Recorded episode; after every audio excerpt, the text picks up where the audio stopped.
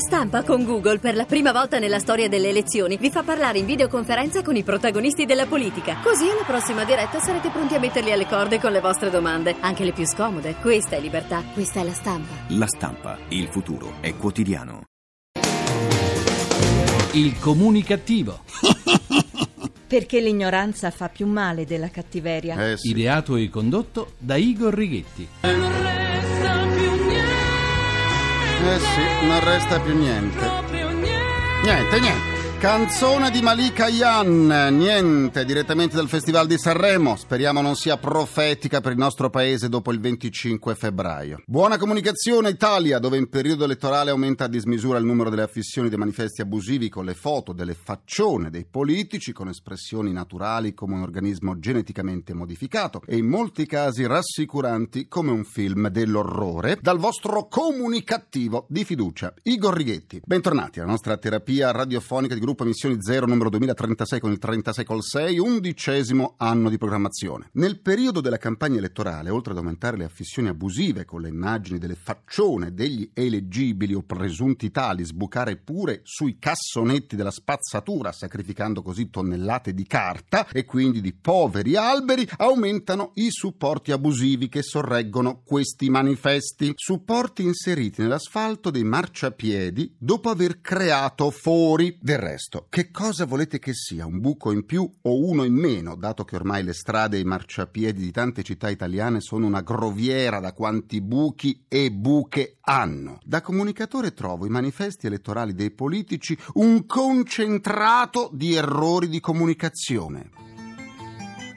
Già, fanno paura. Braccia conserte, sorrisi stitici o dove emergono denti che non vedono una pulizia da decenni, mani e braccia che si librano nell'aria come durante una possessione demoniaca, uomini con camicie aperte senza cravatta dove il pelo superfluo ci ricorda che discendiamo dalle scimmie, chi ha lo sguardo perso nel vuoto come il proprio programma elettorale. Eh sì, in Italia c'è davvero tanto, ma tanto lavoro da fare in comunicazione. E quanto ce n'è? Ho paura. Ecco, anche la bimba si è messa a paura. Continuiamo la terapia. Durante l'ultima guerra e negli anni immediatamente successivi in Italia si faceva molto uso di carne di cavallo, una scelta forzata perché la fame era tanta, ma il denaro era poco. Per vincere la riluttanza di molti a mangiare la carne dei nobili animali, che tra l'altro aveva un sapore dolciastro, era stata diffusa la voce che la carne di cavallo era migliore di tutte le altre perché più ricca di sangue, elemento necessario per rimettere in sesto tanti fisici provati dai lunghi digiuni forzati. Carne di cavallo contro l'anemia, dunque, con l'aumento del benessere il mercato si aprì a una grande varietà di alimenti e di cibi proteici e della carne di cavallo non si parlò più. Rimasero alcuni sporadici punti vendita, ma la richiesta del mercato crollò. Ci voleva la truffa delle lasagne surgelate al ragù per riportare la carne di cavallo all'attenzione pubblica europea, da Londra a Parigi, da Cipro all'Aia, tutti ma tutti coinvolti in questa truffa colossale. Qualcuno tra i fornitori dell'importante industria alimentare ha frodato, ma lo scandalo non è tanto nell'aver mangiato un prodotto con una carne che non era quella scritta sull'etichetta, quanto nell'evidente carenza di controlli di ciò che ci viene venduto. E questo è davvero inaccettabile. E se fosse stata carne umana? Tutti cannibali involontari, tutti! Oh mio Dio! Oh mio Dio! Oh mio Dio sì, poteva essere e, vista la scarsità dei controlli, potrebbe essere tuttora. E se fosse stata carne di criceto? Le verifiche sono state fatte adesso e si è scoperto che nelle lasagne e negli hamburger non c'era, come scritto, 100% carne di manzo, ma dal 30 al 100% carne di cavallo. Una truffa alimentare di proporzioni enormi, un pericolo per la salute pubblica di milioni di europei. È noto infatti che mentre i cavalli allevati per la loro carne sono sottoposti a uno specifico regime alimentare e a controlli sanitari, quelli usati per frodare sono in genere cavalli di provenienza incerta. Si teme che molti di essi siano stati cavalli sportivi e se fosse così sarebbero davvero guai perché ai cavalli da corsa spesso vengono iniettati farmaci o steroidi per migliorare le loro prestazioni sportive. Eh, oh sì, Intanto che si cercano i colpevoli dell'approvvigionamento fasullo, gli inquirenti devono saltare da un paese all'altro dell'Europa. La filiale inglese del colosso dei surgelati, luogo dove è scoppiato lo scandalo, ha denunciato i suoi fornitori europei. A sua volta un fornitore francese ha fatto causa ai propri fornitori romeni che gli avrebbero rifilato carne equina al posto di quella bovina. Ma ci pensate, ci pensate. I prodotti che portiamo in tavola spesso hanno fatto il giro del mondo. E chi controlla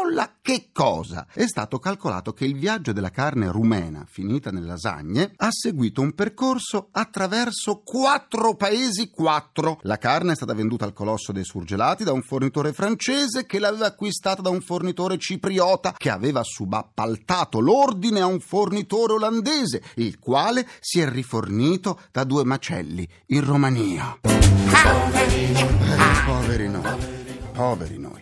E meno male che l'Italia in questo caso risulta soltanto come paese truffato, se no chi li sentiva? Gli inglesi, i francesi e i tedeschi. E nonostante ciò, alcune voci di esponenti politici dei paesi coinvolti nella truffa affermano che dietro le frodi milionarie ci siano le mafie italiane e dell'Est. E ti pareva? Il mio avatar Igor chiede la linea per il suo grrrr.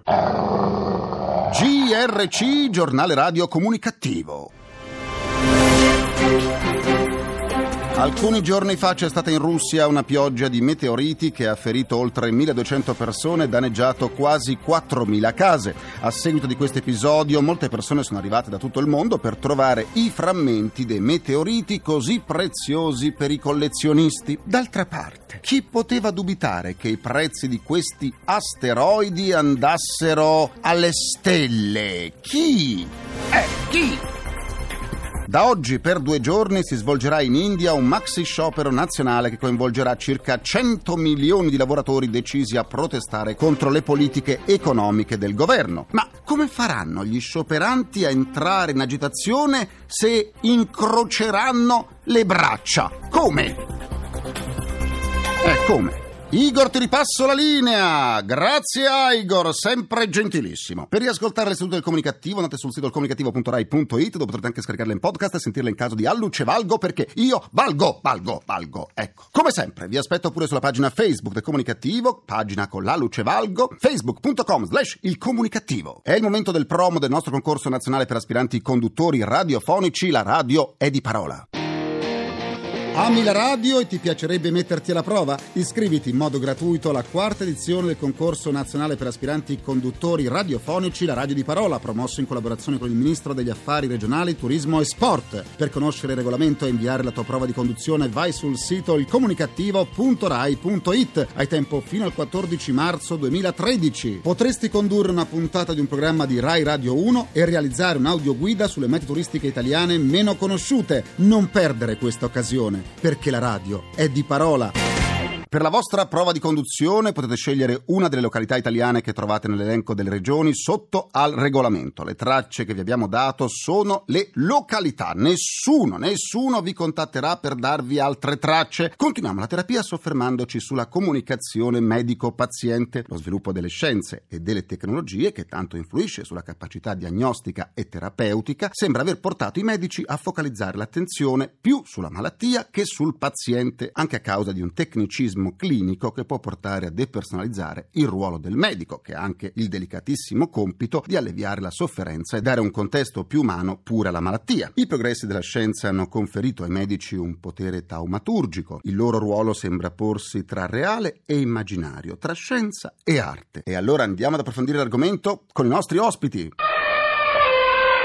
La nostra mascotte precario con il suo barrito annuncia l'ingresso del direttore della clinica dermatologica dell'Università Sapienza di Roma, Stefano Calvieri. Bentornato e buona comunicazione. Buona comunicazione. Professor Calvieri, con la medicina di oggi a elevata impronta tecnologica, come interagisce un medico con il suo paziente? È fondamentale che il medico abbia l'accortezza di essere estremamente chiaro con i propri pazienti. Gran parte delle problematiche medico-legali che affliggono la nostra sanità e quindi inducono ad una medicina difensiva che ha dei costi notevoli dipendono probabilmente da una non buona comunicazione. Eh già, e quindi è fondamentale che il medico abbia la prudenza di mettersi lì spiegare al paziente anche cose che se per il medico sembrano ovvie, ma che in realtà eh, ovvie non sono per il paziente. Chiarire per esempio che gli esami di cui noi disponiamo hanno dei coni d'ombra, quindi una TAC PET negativa non significa che non c'è niente, significa che non si vede niente. Usare anche termini adeguati perché il paziente possa comprendere, comprendere quello certo. che dice il medico. L'errore più grosso che noi facciamo come medici, io sono il primo a dirlo, è che noi diamo per certi e per scontate tutta una serie di cose che sono chiare a noi. A livello di linguaggio. È, è, di linguaggio. Io faccio queste cose tutti i giorni, noi abbiamo un centro per il melanoma, quindi è una patologia importante, seguiamo più di 2000 pazienti. È fondamentale parlare col paziente, con i parenti del paziente, informarli dettagliatamente, spiegargli che cosa significa libero da malattia, spiegare che cosa può fare un esame, dove può arrivare, che cosa può vedere. Il rapporto medico-paziente, secondo alcune indagini, è in crisi nonostante la medicina sia sempre più capace di guarire. Quali possono essere le cause? Una di queste è la mancata comunicazione, è fondamentale. E l'altra è che il paziente viene informato spesso dai mass media, no? dove arriva l'esperto che giustamente dice delle cose, chiaramente i tempi come le sa sono estremamente brevi, poi il paziente recepisce dei messaggi che magari non sono corretti. Nel momento in cui per esempio si dice che sono state fatte le scoperte sul DNA, sono, stanno mettendo a punto dei nuovi farmaci, non significa che il farmaco è immediatamente in commercio ed è utilizzabile, significa che è cominciato un lungo percorso che dopo alcuni anni arriverà a mettere quel farmaco in commercio. Quindi è molto importante anche il ruolo vostro come mass media, cioè l'informazione non deve essere soltanto corretta e lo è sempre, perché Dio, ma deve essere anche il più possibile completa, deve entrare nei minimi particolari. Questo al fine di evitare che nascano false speranze o false attese o attese che in quel momento non possono essere soddisfatte. Grazie a Stefano Calvieri, direttore della clinica dermatologica dell'Università Sapienza di Roma e buona comunicazione. Buona comunicazione anche a voi. Do la buona comunicazione al titolare della cattedra di neurochirurgia dell'Università Cattolica del Sacro Cuore di Roma, Giulio Maira. Grazie, buona comunicazione anche a lei. Il colloquio clinico medico-paziente quanto è importante per stabilire la cura più appropriata? Estremamente importante, importante intanto per stabilire un rapporto di fiducia tra medico e paziente. Il paziente che affida la sua salute e spesso la sua vita al medico deve essere convinto che chi lo cura si sta prendendo interesse di lui con una partecipazione, con sensibilità, con professionalità. Quindi questo è necessario perché altrimenti il paziente non affiderà la sua vita e il suo futuro al medico. Il rapporto inoltre è anche importante perché noi siamo abituati oramai a vedere tanti esami, però quello che ci racconta il malato è fondamentale per capire quali sono i sintomi, per capire qual è l'importanza dei sintomi e quindi per impostare bene l'aspetto clinico della malattia e per poterlo quindi curare meglio. Direi che questo rapporto inoltre è importante anche per i parenti dei pazienti, non solo per il paziente stesso, è importante anche per il medico stesso. Eh, tante volte una carezza al malato fa bene al malato ma fa bene anche al medico, anche il medico purtroppo che è coinvolto costantemente con malattie, con casi drammatici, ha bisogno di qualcosa che sostenga anche la sua anima. Quindi diciamo che è un rapporto reciproco, la carezza che il medico fa al malato e il senso di gratitudine che dal malato riceve, questo spinge a curare meglio il malato stesso. È ovvio che il semplice colloquio clinico, il semplice rapporto con il malato non è sufficiente per impostare poi la cura, ma è un elemento molto importante. La tecnica strumentale può indurre a sostituire l'osservazione del malato e vedere il suo corpo come una serie di organi?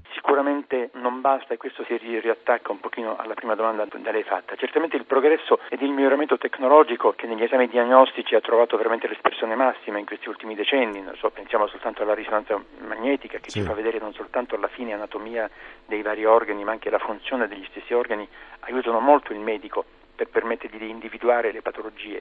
Ma l'esame del malato, l'anamnesi del malato, il colloquio col malato sono fondamentali per capire la complessità della malattia. Una risonanza magnetica mi può far vedere che il malato ha un- una lesione cerebrale importante, ma è solo il colloquio con il malato che mi permette di capire quanto questa lesione sia rilevante dal punto di vista clinico e se il malato ha anche delle altre patologie che talvolta possono essere più gravi di quella cerebrale oppure possono contribuire a far sì che la lesione cerebrale abbia una espressione clinica maggiore, ma tutto questo se non c'è un colloquio con il malato non si riesce a capire e purtroppo oggi i giovani tendono a basarsi moltissimo sui fogli che arrivano dai laboratori di chimica o sulle lastre che escono dai. CD, oramai c'è un CD, ma eh, l'insegnamento che dobbiamo dare loro eh, come professori universitari è un nostro dovere è quello di non trascurare, anzi di mettere al primo posto il malato Grazie a Giulio Maira, titolare della cattedra di neurochirurgia dell'Università Cattolica del Sacro Cuore di Roma e buona comunicazione. Grazie, buona comunicazione a lei.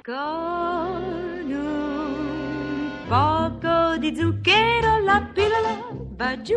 Concludo anche questa seduta con il mio pensiero comunicativo.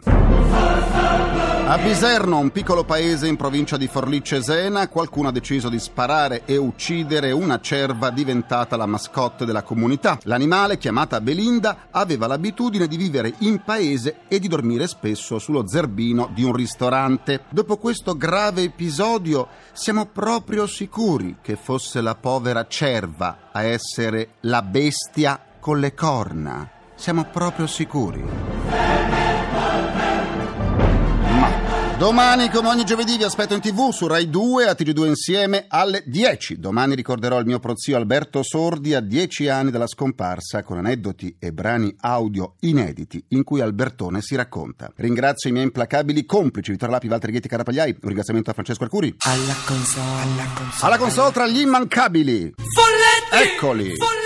Sono due. Folletti a digiuno dopo lo scandalo Carne Equina c'è Carlo Silveri. La terapia quotidiana radiofonica del comunicativo tornerà domani sempre alle 14.44 minuti primi secondi a nessuno. Domani puntata speciale anche qui al comunicativo dedicata ad Alberto Sordi. Buona comunicazione e buon proseguimento dal vostro portatore strano di comunicativeria, quella sempre. Igor Righetti, grazie a domani, linea GR1. Il comunicativo. Perché l'ignoranza fa più male della cattiveria. Ideato e condotto da Igor Righetti.